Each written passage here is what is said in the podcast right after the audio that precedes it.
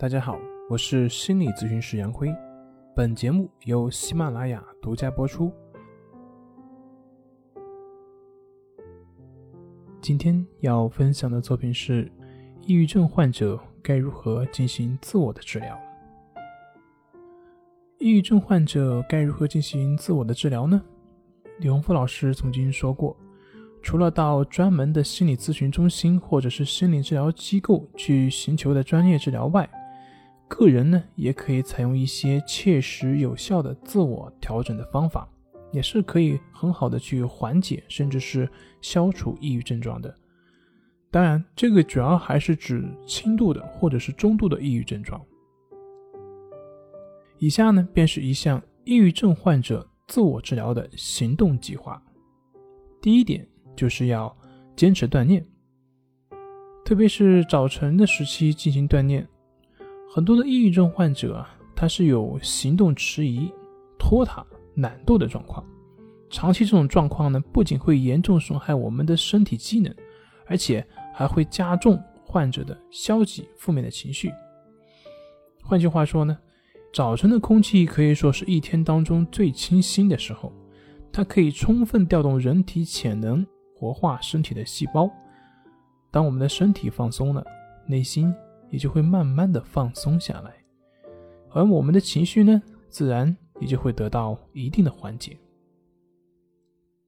第二点就是外出交际，把自己关在家里，逃避与人接触。是抑郁症患者最常见的表现，而这也是他们首先所需要去改变的地方。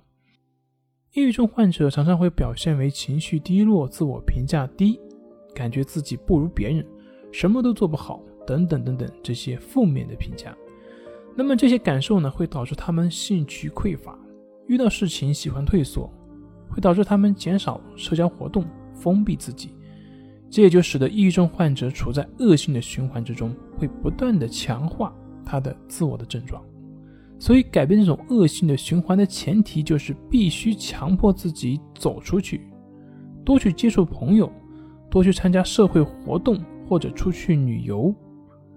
尽管这个时候你可能开始内心会很痛苦，会很难受，但是要相信，只要坚持一段时间。你的负面的情绪的感受等等，这些都会被外部的环境所慢慢消融，你的自信心也随着你克服困难而慢慢的重新建立起来。那么第三点就是关系法，关系法是我们重塑心灵啊一个净化内心的一个方法，因为呼吸的品质直接是代表着我们的生命的品质，呼吸伴随着生命的开始。以及结束。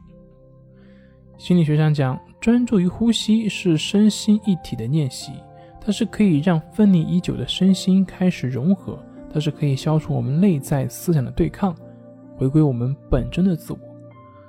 另外，从医学上来讲呢，呼吸、心跳、肠胃蠕动，它是受自律神经系统，也就是植物神经系统的控制。专注于呼吸的训练是可以修复高级神经系统。这也就是其他任何医学手段、药物和补品所不能达到的。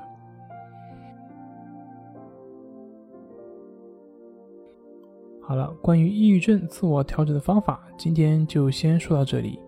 那么还有一部分将在下次进行。